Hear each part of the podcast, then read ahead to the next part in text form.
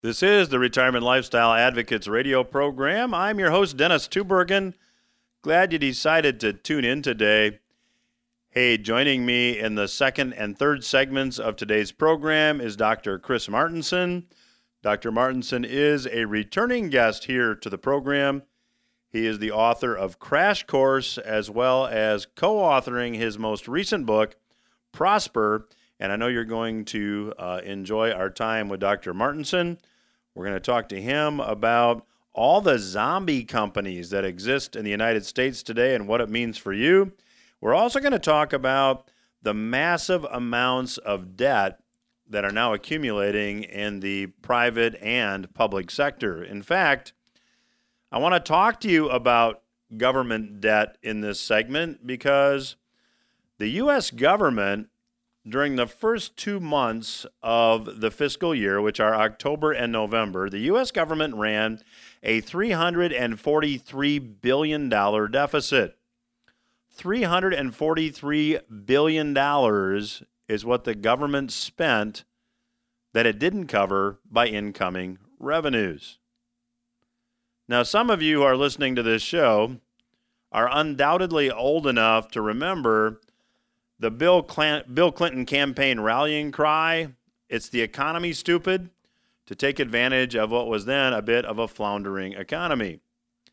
Now, today's economy is good by all outward measures, including the unemployment rate, although there is a looming issue that not yet one politician, at least from my observation, has yet chosen to address. And that problem is the out-of-control federal spending and debt accumulation. Seems to me we could use a campaign rallying cry that says, "It's the debt, stupid," because there will be consequences. And I want to talk about those consequences a bit in this segment and how you might be affected.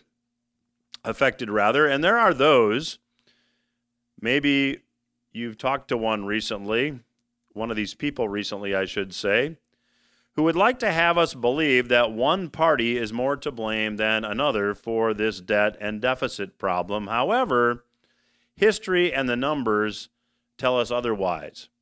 This is really not, in my view, a political issue. It is a monetary issue. See, ever since the debt between the U.S. dollar and gold has been eliminated or was eliminated, and that was by President Nixon back in 1971, this debt monster has simply grown, and here's why. Now, while I'm not necessarily a gold standard advocate, the nice thing about gold as money is that there is a limited supply of gold. And when gold is money, there's also a limited supply of money, which means money tends, over time, to appreciate in value. And the money that you save from your labors or from investing properly goes up in value. It gains in purchasing power. Well, that has not been the case since the dollar and gold are no longer directly linked. You see, without that link, you don't have any way to restrain political spending. Now, if I just take a quick look at the presidents, and I did this really as part of the January newsletter that I publish, just took a look at the debt, the federal national debt, when President Nixon left office, when he resigned, it was at $475 billion. 2 years later, when President Ford left office, it was $600 billion. That's an increase in 2 years of just 26%. When Carter left office in 1980, it was $908 billion. That's an increase of 51%. Reagan saw the national debt rise to $2.6 trillion, which is an increase of 187%. George Bush 1 saw the debt rise to over $4 trillion. Clinton to $5.6 trillion. Bush to $10 trillion. Obama nearly doubled that to $20 trillion, and now we're at $22.7 trillion at the end of fiscal year 2019. And as I just pointed out, the U.S. government ran a $343 billion deficit in the first 2 months of the year. And last year, the deficit surpassed $1 trillion. Now, federal spending over a year rose 7%. Tax receipts grew only 3%. You don't have to be a math major to figure out that is not going to work. Now, a past guest here on RLA Radio, Mr. John Mauldin, who writes a terrific newsletter every week that I would encourage everybody to check out. It's free and it's insightful. It's called Thoughts from the Frontline. Mr. Mauldin wrote a piece on this about a week and a half ago titled, "A Crisis Has Already Begun." And some of the numbers that Mr. Mauldin puts forth in this piece are staggering, and they will have consequences. Now, he points out that the U.S. government ran a $343 billion deficit in the first 2 months of the year, which I talked about at the opening of this segment. Now, there are those that are walking around saying, no problem. People will always buy Uncle Sam's debt. U.S. Treasuries are the gold standard, if you'll excuse the term. But that, as Mr. Mauldin says, is unfortunately not true. Mr. Mauldin, in his piece, points out that foreign buyers on whom we've long depended to buy U.S. debt are no longer buying it. In October, selling of U.S. notes and bonds continued by a net of $16.7 billion. That means that there was $16.7 billion more in U.S. notes and bonds sold than were purchased. Year-to-date, that number is almost $100 billion, with much of it being driven by liquidations from the Chinese and the Japanese. Now, if you turn the clock back just a few years to 2011 and 2012, foreigners were buying $400 billion a year in U.S. government debt, and now they're dumping it. Now, Mr. Mauldin says the Fed now has also become a big part of the monetization process via its purchases of T-bills, which also drives banks into buying notes. The Fed's balance sheet is now $335 billion higher than it was in September. Let's do some math. The deficit in the first 2 months of the year was $343 billion. The Fed's balance sheet is now $335 billion higher. Pretty similar, aren't they? And as Mr. Mauldin said, again, the Fed wants to define what it's doing. Market participants view this as quantitative easing or money printing for the fourth time, and are expecting the same asset price inflation or increasing stock prices that comes along with quantitative easing programs. Now, Mr. Mauldin goes on to talk about the fact that since China, since Japan are no longer eagerly gobbling up U.S. debt, that things will have to change. Mr. Mauldin says, I know some think China or other countries are opting out of U.S. Treasury markets for political reasons, but that's not the reason. It's simply business. The math just doesn't work, especially when President Trump is explicitly saying he wants the dollar to weaken and interest rates to go even lower. Mr. Mauldin asks a very good question. If you're in country X, why would you do that trade? You might do it if you were in a country like Argentina or Venezuela where the currency is toast anyway, but why would you do it if you're in Europe, Japan, or China? Any of the rest of the world. It's now a coin toss. The Fed began cutting rates in July. Funding pressures emerged weeks later. Is that a coincidence, Mr. Mauldin asks? He says, I suspect not, answering his own question. So when the Fed started cutting rates in July, funding pressures emerged. Why? Because foreign investors said, I don't like investing at these interest rates. I need to have more.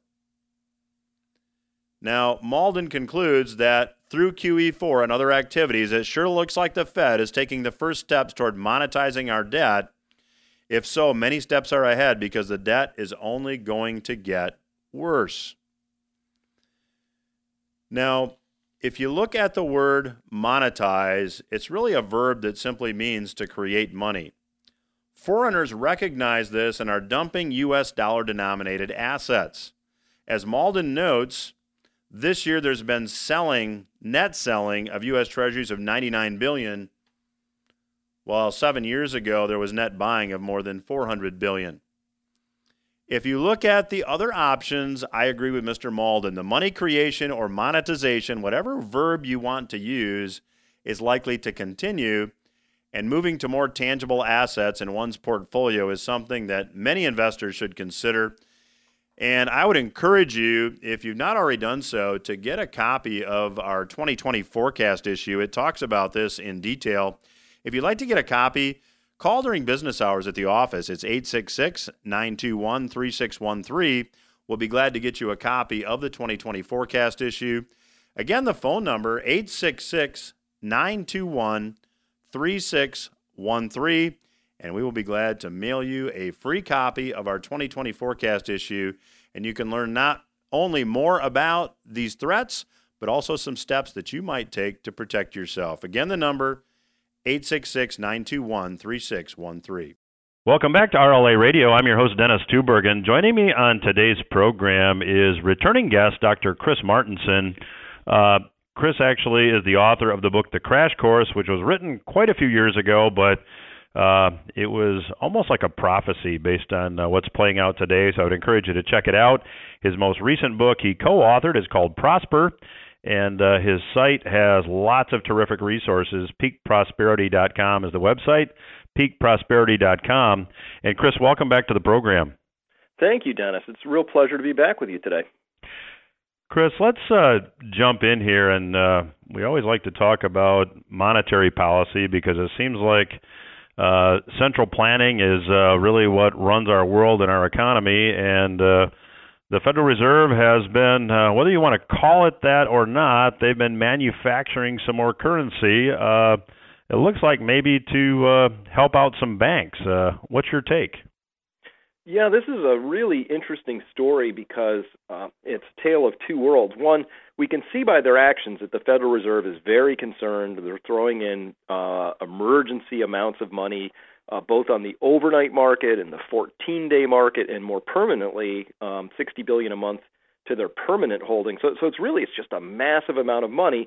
And on the other story that we have to absorb is the Fed saying, everything's pretty good. It's just some plumbing issues. Don't worry about it. But clearly, for everybody I talk to, two things are also emerging there. One, they're saying this is a much bigger deal than is being advertised. And two, nobody really has a good bead on what that actually is. I talk with people who are very deep in the system. Some of them think they might know. Others have different opinions. I haven't found three people who've said, here's what's happening, and it lines up. So it's a little murky. And I think that's cause for concern because it's never comforting when so much is hinged on people's faith in the Federal Reserve to get it all right.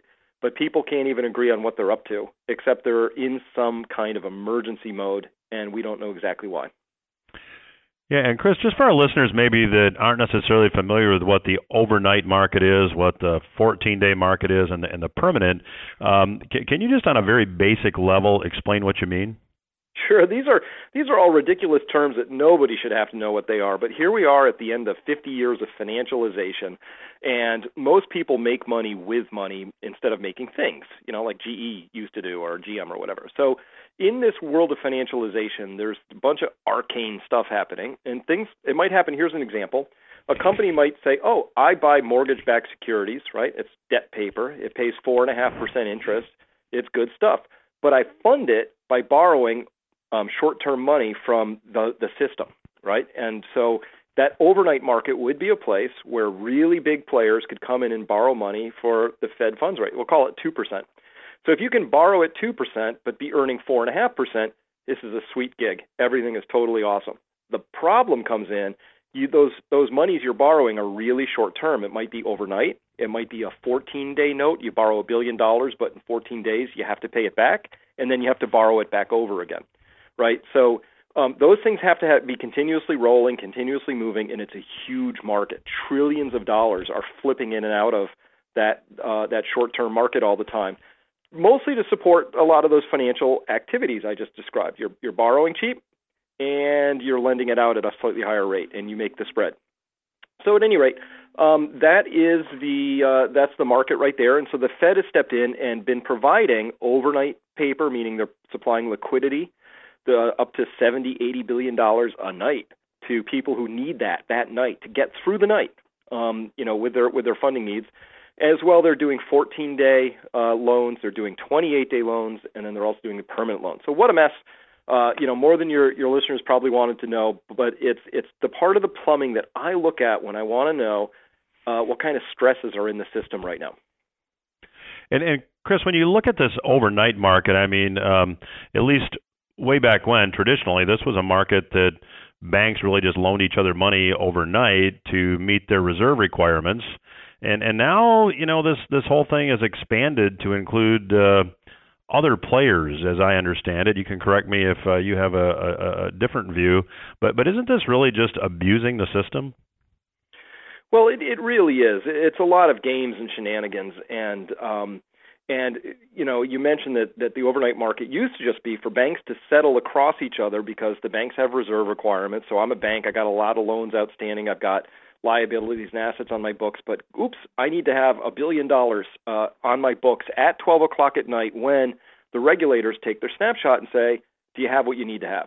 Now, before the great financial crisis started, there were only maybe $8 to $10 billion of overnight fundings happening, and tons of excess reserves, weren't needed. Now the Fed is saying, well, geez, we only have $1.4 trillion in excess reserves. It's not quite enough. So we need to step in. Politely, that's complete BS. If we used to be able to run the system with $30 billion or $8 billion of money for the overnights, and now we can't get it done with 180 times as much, it's clearly not the amount that's the problem. There's something else going on. And here's the number one reason, Dennis, that banks do not lend to each other overnight is they don't trust each other. So I'm reading this as there's some sort of breach of trust. Somebody's in trouble somewhere. I just don't know who yet, right? Is it a big giant bank? Is it one of these shadowy financial firms? We don't know, but it's pretty clear somebody got in trouble, and now they're trying to fix it, and they don't want to tell us what it is because they don't like to spook the people or the markets. And Chris, when you look at derivatives, in your opinion, how much of this could be related to some of the derivatives that banks are holding in quantities much greater than prior to the financial crisis? Well, it obviously is going to be tied in somehow, some way, because it's very rare for any one of these financial products, like a mortgage-backed security, to exist all on its own without having related derivatives sort of slung all over it, right? So there might be a credit default swap on that mortgage-backed security. There might be something called an interest rate swap, all kinds of stuff, all this fancy stuff. But as you mentioned, these derivatives are very large.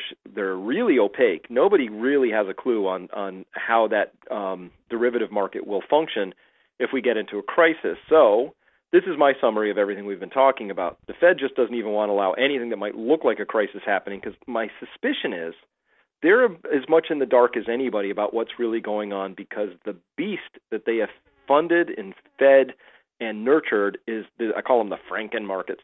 They're just you can't understand them anymore. They're so complex and cross-linked and global and lightning fast and computers and all that stuff.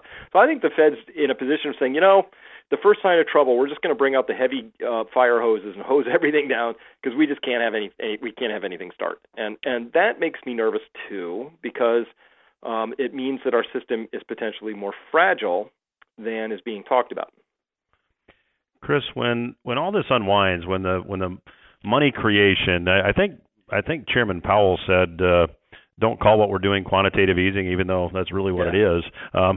When all this unwinds, when the money creation doesn't work anymore, what does that unwinding or reset look like in your view? Well, this is what I think, actually, you've got your finger right on it. This is what the Fed's afraid of, and if I'm in their shoes, I'm afraid of it too. So what's happened is we've had three giant credit bubbles in the past 20 years. We had one that terminated in March of 2000. We had another that broke in October of 2008. And here we are again. And they just don't want this one to break. It's much larger than the prior ones. And so what happens when a credit bubble finally bursts is you find out how much bad debt is actually out there. And there's a lot of it. I can tell you that right now there's probably close to $250 billion of bad debt just sitting in the U.S. shale space. Corporations are more leveraged than they've ever been before. We know that there's about $9 trillion of debt and loans sitting on the books of major corporations. We know that 1 out of 8, that's 12% of all companies, is a zombie company, meaning they need to keep refinancing their debt just to keep their debt from going under, that their operational income is not sufficient to even meet their debt service payments, interest payments. So for all these reasons, at the end of a credit cycle, you find out, wow, 1 in 8 companies is not viable. You know, they were only viable because they had access to more and more credit at cheaper and cheaper terms. You find out that, you know, the massive leveraging of corporate balance sheets, where they basically did a debt for equity swap. They went into debt to buy their own shares back. That's a debt for equity swap. So they did that. And of course, that's a lot of fun on the way up, and it's so painful on the way down, you know, because you have to do that in reverse. But it always is more expensive in reverse than on the way up, and on and on and on. So the Fed's desperately trying, Dennis, not to have this credit bubble burst or stop. They want more credit always in the system, you know. But the problem here is that the credit up to this point has been growing 2 to 3 times faster than the underlying economy. That's unsustainable. They've been fingers crossed behind their back saying, please, GDP growth, come back. But it hasn't, and it won't, for a lot of reasons that we've discussed before. Too much debt, you know, resources, all kinds of things. It's not going to grow like it used to. So that's the trap they're in right now. And if it does break, it gets pretty ugly pretty quick. You know, Chris, when you said 1 out of 8 companies is a zombie company, I think that's got to be shocking to a lot of the listeners. And that's not something that's widely discussed. Any big companies in that 12% or so? You know, I haven't dug down to find out who exactly is in there. That's data from the BIS, which is the Bank of International Settlements, the big, you know, the bankers' bank out of Switzerland. So they came out with that shocking report last year, and they said, oh, you know, they're looking across the entire universe of companies. I would suspect that most of those are on the smaller end of the scale. You know, out of the Wilshire 5,000, you're probably talking most of them are smaller, but you will find a lot of larger companies also in there, you know, as time goes on, particularly if you get a recession or something that really, you know, pinches revenues and things like that. That's when, again, you discover, you know, who's been swimming naked, who's not an ongoing concern. But that is a concerning number, absolutely. Chris, you have the Peak Prosperity Seminar coming up in Sebastopol, California, May 1 to 3 of 2020. Why don't you tell the listeners about it and how they might get more information? This is our annual seminar. It's been getting better and better. It's just a lot of fun. We've got great featured speakers. And what we do there, Dennis, is we bring together a large tribe of people who think about these things we're talking about, as well as looking at things in energy and the environment or ecological side, big systems view. And then we talk about, well, what can you do about that? And we organize our seminar around what we call 8 forms of capital. And financial capital, very important. It's just one of them. And we also talk about the importance of things like building your social capital and your living capital and your emotional capital. So for people who look at the world the way we do, we say, could be some disruptions coming. How can I be as resilient as possible? Our view is you should be rich across all 8 forms of capital that we talk about. And so we bring in experts and workshops and things about how you live into this world as happily as you can, given the risks we see. Well, the website is PeakProsperity.com. I'd encourage you to check it out, and we will return after these words, and I'll continue my conversation with Dr. Chris Martenson. Stay with us. Welcome back to RLA Radio. I am your host, Dennis Tubergen. Joining me today on the program is Dr. Chris Martenson. He is the author of Crash Course. He is also the co-author of his most recent book, Prosper, and I encourage you to check out the website at PeakProsperity.com. I do frequently. There are a lot of really great resources there. And I noticed that Adam Taggart from your organization, Chris, wrote a piece titled Living on Borrowed Time. And given what we just talked about in the last segment, that certainly seems to be the case. What's your outlook for the U.S. economy? You mentioned in the last segment that, you know, we're not going to get the same economic growth that it seems we've been getting. What's your premise for that perspective? Well, a couple of pieces in here. First, just economically. high levels of debt are really hard to operate around, and they always pinch your growth. We've got 5,000 years of data that sort of backs all of that up. And here we are again with massive amounts of debt. And in the United States, it's not just the debt, but also the IOUs, the unfunded or underfunded entitlement programs and pensions and things like that. So we've got a lot of debt, just a huge amount, household, corporate, state, federal, local. I mean, it's just all piled up. And so it's hard to achieve higher levels of growth past that for a couple of math reasons. One of them is that if you've been growing your credit at 10% a year, you have to grow it at a higher rate than that next year in order for that not to actually chew into or destroy your GDP growth, right? So if you've been growing at 10%, now you need 11%, and then you need 12, and then you need 14, then you need 20. You need just increasing amounts of credit growth. And so from a math perspective, we just say, well, that's not possible. That stops at some point. We all, I think, intuitively can grasp that. So we have that going on, and as well, the vast mistakes and blunders of the Federal Reserve they picked winners and losers. They are not a wealth-creating entity and organization. They are a redistributive organization, and they're reverse Robin Hood. So they printed a lot of money. They made financial assets go up in price. This preferentially went to the 0.1%, but that came at a cost, and it sucked the economic oxygen away from pretty much 99% on down. And we see that in the data now, right? Half of all households don't have $400 for an emergency, and falling further behind, the wealth gap's getting wider, the income gap is getting wider. That's because the Federal Reserve picked winners and losers, and they said, gosh, if we have to pick anybody, we're going to throw the entire middle class and upper middle class under the bus, and we're going to pick the 1% as the winners in this story, and good things should happen. Well, they were wrong, as usual, and so the reason we can't have fast growth right now is the federal government is already deficit spending at about 6% of GDP. If they were in the Maastricht Treaty in Europe, in the EU, they'd have been clubbed back to 3% a long time ago. We would be in a powerful recession here right now. So I don't think the federal government has a lot of room to advance its fiscal deficit spending. I don't think they're going to be able to do that here in 2020 because of the fractured politics we have.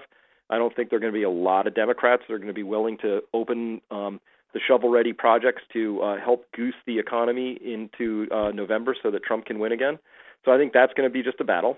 And I don't see anything on the organic growth side here that says the floodgates are about to open up again. So it just says, headwinds, hey, guess what? We're at the tail end of a very long expansion. So just for timing reasons, all great expansions come to an end. This one was kind of weak, but it was also kind of long. So for these reasons, I don't right now have in my hot little hands any data that says, there's a lot of green shoots in this story. There's a couple, but there's a lot of withered shoots to counterbalance that. Chris, in your book, The Crash Course, you talk about how the inflation rate calculation methodology has changed over the years to make the real inflation rate look more palatable. And when you look at the GDP numbers and understand that those are inflation adjusted, if you account for debt accumulation and the real inflation rate, I've heard people argue that, we really haven't had any growth in GDP. We've just kind of changed the numbers. What would your take be? Well, excellent question, and two takes on that. First, the inflation numbers are completely bogus. For instance, I can tell you the federal government tells me that medical inflation for this past year was 3.1%. I will tell you that my healthcare premium, again, went up 23%, and it's a very common story, right? So that's bogus. That couldn't even be possibly more bogus. So with that, you mentioned a really big thing, though, which is the debt accumulation. And I don't understand for the life of me why that isn't factored out of GDP. So if I have time for just a quick example, let's imagine, Dennis, that you and I are each earning $100,000. You're an economy. I'm an economy. We measure each of our GDP and we go, wow, $100,000 economies, right? Next year, I just got to have this boat. I have to have this boat, Dennis. So I borrow $100,000 and I buy a boat with it. And you just trundle along and you have the same $100,000 economy. At the end of that second year, we take a snapshot, a GDP snapshot. Mine looks fantastic. I grew my GDP by 100%, right? Because I earned $100,000, I spent an additional $100,000, and all the economists are clapping for me because I have a 100% growth in my economy. But you, boo hiss, 0%. The problem in this story, of course, is that when you go forward in time, my economy is now struggling. because I now have to pay back that $100,000 I just borrowed, and this would account for the lower growth rates and all sorts of things. So they never factor the debt out, and they pretend as if borrowing and spending is the same thing as growing your economy, but it's not. Because you grow your economy with investments, with savings, with productivity enhancements, with population growth. Those are the things, those are the underlying drivers. But we got addicted to debt splurges that make things look better this quarter, this month, this year, that kind of stuff. So that's why I'm a big critic of the whole debt thing, and you put your finger right on it. You know, if you don't back out the impact of debt accumulation, you get a false view of your GDP that's overly rosy. So, Chris, just to maybe use an example that a lot of our listeners may be familiar with, if anybody's got a credit card, there's a spending limit on that credit card. In other words, you can borrow and, you know, live a very nice lifestyle on borrowed money until you hit the credit limit. And it seems to me that that's what we are collectively doing. And my question for you using that analogy is, do you think we're near or approaching that credit limit? That's a tougher one because the credit limit, you know, obviously I would say yes if we had normal markets and operations, but all the central banks got so spooked by the great financial crisis that they've been busy buying each other's debt, and they don't have a credit limit because they just, you know, manufacture credit out of, I'd say, thin air, but it's a couple clicks on a keyboard. So there's pretty much no limit to what the central banks can print until such time as the faith is lost in that system, until things break down a little bit, until inflation rears, until something happens where they can't just be buying each other's debt endlessly and doing that. And I wish, you know, if we had full accounting and we had an actual audit that we could trust, I think we'd get a very different view of exactly what's going on. And I think we deserve that because, you know, the Fed is not this federal agency that's busy doing the best and highest good for the land. It's a private entity. They're humans. So conflict of interest always arise. And I think we should know if they are doing things that impact the public under the public trust, such as printing money and buying certain things and, you know, all of that, that we should have some insight into what they're doing just to be sure that the very normal human tendency to self-deal and funnel, you know, deals this way and that way isn't happening. And also to be sure that we actually understand the full sweep of what they're doing because the consequences are so dire if they get it wrong. I think some oversight besides trust us, you know, we're bankers. I think we need more than that, and we deserve more. Chris, last topic for today, where the clock goes by so fast when we're talking. But, you know, you'd mentioned that until faith is lost in the system, and it just seems to me that when you look at just take the United States national debt. Now, just forget the unfunded liabilities. When you do that, you get a big number. It just seems to me that that problem cannot be solved by raising taxes, despite all the rhetoric about taxing billionaires. There's only a couple options. One, you cut spending to the point that we get into a extreme deflationary type environment, or you keep printing money, in which case some really bad things happen. So what happens? And assuming they keep printing money, do they stop when we get inflation, or do we see the Chinese renminbi eventually as the world reserve currency? Well, that may happen, but you again put your finger right on it. Look, when you look at the combined balances of the United States, just federal government, overall debt plus those IOUs, there's only one question that has to be resolved once you understand how big those are, and that question is this: who's going to eat the losses, right? So, okay, we try and shoulder taxpayers with it, but once you run the math, you realize there isn't any amount of taxes you can levy that can possibly cover the shortfall. So, I guess we're just going to cut benefits to people, Social Security checks get cut in half, or, you know, we can't do Medicare anymore, or whatever the story is, right? Which ends up that the losses then fall to the people who are counting on or depending on those services, right? Or most likely what happens, so that's very unpopular. That's not going to happen because people get voted out of office instantly when they do things like create austerity for their constituents. So what's going to happen instead is they'll print, because that now kind of shares everybody loses. But still, you know, when you add it all up at the end, you discover that those unmeetable obligations still weren't met. It was not met with inflated currency, so most people couldn't really detect what happened. But, you know, you discover that your Social Security check has gone up by 50%. That feels good, but inflation's gone up by 200%, and that doesn't feel good, and you lost. So that's the only question that has to be resolved at this point: is who's going to eat the losses. And that battle is mostly happening out of sight. I'm glad you're having this radio program because people need to know about it. And the general answer is taxpayers and beneficiaries. That's usually who the banks and politicians like to push those losses off to. Federal Reserve is busy trying to stoke inflation specifically for this reason. They know the debts are unpayable. Under an inflationary regime, what happens is those debts become more payable, but actually that's at the expense of the people who are eating the loss of purchasing power. Because that's the story. The purchasing power has to come from somewhere. You can't print it out of thin air, but you can print up alternative claims on what purchasing power actually exists. That's what we call inflation. I'm pretty sure that's what's coming. I know that's the plan. Sometimes plans don't survive first contact with the enemy. We may go down a deflationary path, but again, I think it's more likely inflation than deflation at this point. I would agree. Our guest today has been Dr. Chris Martenson. Most recent book is Prosper, and I would encourage you to check out PeakProsperity.com to learn about the Peak Prosperity Seminar to be held May 1 to 3, 2020 in Sebastopol, California. Chris, thanks for joining us today. We always enjoy having you on the program. Dennis, it's been my pleasure. We will be back after these words. I'm Dennis Tubergen. You are listening to RLA Radio. Thanks again to Dr. Chris Martenson for joining us on today's program. If you've not yet checked out Dr. Martenson's work at peakprosperity.com, I would encourage you to check it out.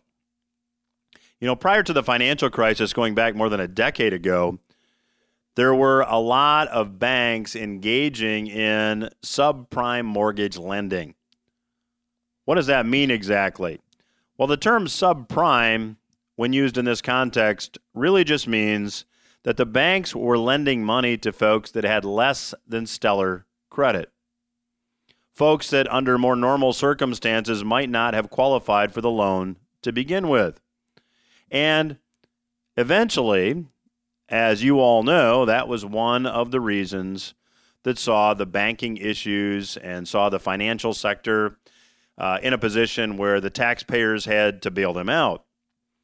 Well, according to a recent article, the auto industry verified income on just 7% of loans that have been issued since 2017.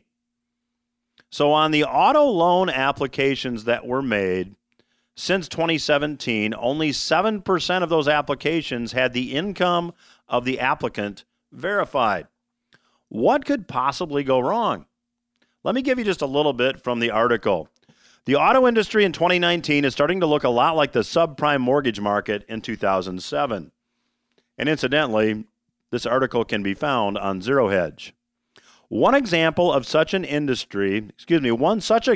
an industry trying to move vehicle inventory by any means necessary was Myrna Lopez, a 65-year-old, who was able to buy a 2018 Nissan Pathfinder on monthly earnings of just $660. Her car's loan payment was going to be $809. Now, how is this possible? The Wall Street Journal reports that an employee at the dealership that sold her the car simply listed her monthly earnings at $7,833. Nothing creative, nothing fancy, just plain old fraud. See, it's no longer good enough for customers to be buying cars with debt only. Now, while the auto industry struggles to pull itself out of the recession it is mired in, some dealerships around the country are dressing up loan applications with fake incomes, according to consumer lawyers. Additionally, some large lenders have cut back on safeguards that could catch the fraudulent applications. Now, the result is usually a quick default on these loans and customers destroying their credit. Now, arguably, a woman with income of $660 a month should be inherently aware of the fact that an $809 car payment is too much. Even if you're going to be living in the car, it's too much. Now, Richard Pfefferman, a New Mexico lawyer who was quoted in the article, has sued dealerships over this practice. He was quoted as saying, the consequence for a lot of people is to ruin them financially for 5 to 10 years. The amount of false applications is hard to quantify, according to Point Predictive, which sells software to detect loan fraud. The company estimates that more than 20% of loans have inflated incomes. Incorrect data listed on the application. Data that lenders are using to determine whether or not they want to make the loan. And this data, according to Point Predictive, is wrong 20% of the time. Of course, dealers have the option to ask for documentation to prove income, but according to the article, over the past few years, some subprime lenders have stopped checking them, partly in response to dealers demanding faster decisions. In fact, lenders verified income on only about 7% of all loans since 2017, as I stated. This is reminiscent of what happened prior to the financial crisis, when you could go get a no-money-down mortgage. You could get a favorable interest rate, and all you had to do was show a check stub. Nobody was going to check your credit score. What happened? Foreclosures upon foreclosures. What's going to happen with the auto industry? More defaults are coming. This will really slow down auto moving ahead. Now, I want to talk a little bit about Ryan Kaji to shift gears for a minute. Ryan Kaji is 8 years old. Ryan probably out-earned, maybe not every one of our listeners, but Ryan probably earned a lot more than the vast majority of our listeners, all but maybe one or two. Why? Ryan made $26 million last year. Now, how does an 8-year-old pocket $26 million in 1 year? And by the way, my source for this article is Forbes magazine. Well, it wasn't multiple paper routes, as you might guess. If you're going to pocket $500,000 a week, you have to do something other than deliver papers if you're 8 years old. Ryan spent last year reviewing toys on YouTube. Ryan's YouTube channel is called Ryan's World, and it has more than 22 million subscribers. Ryan just opens up the boxes containing the toys on camera. Then he unpacks the toy and comments on it. It's all you need to do to make $26 million a year. Now, Ryan was number one in earnings, but a 5-year-old by the name of Anastasia Radzinskaya came in third place, making $18 million a year. How does it feel to potentially be out-earned by a 5-year-old? Now, what does Anastasia do? Well, Anastasia was born in southern Russia, and she appears in videos with her father. According to Forbes, she has 107 million subscribers across 7 channels, and her videos have been watched 42 billion times. And what did she do? Well, one of her most successful videos was filmed on a trip to a petting zoo where she and her dad danced to Baby Shark.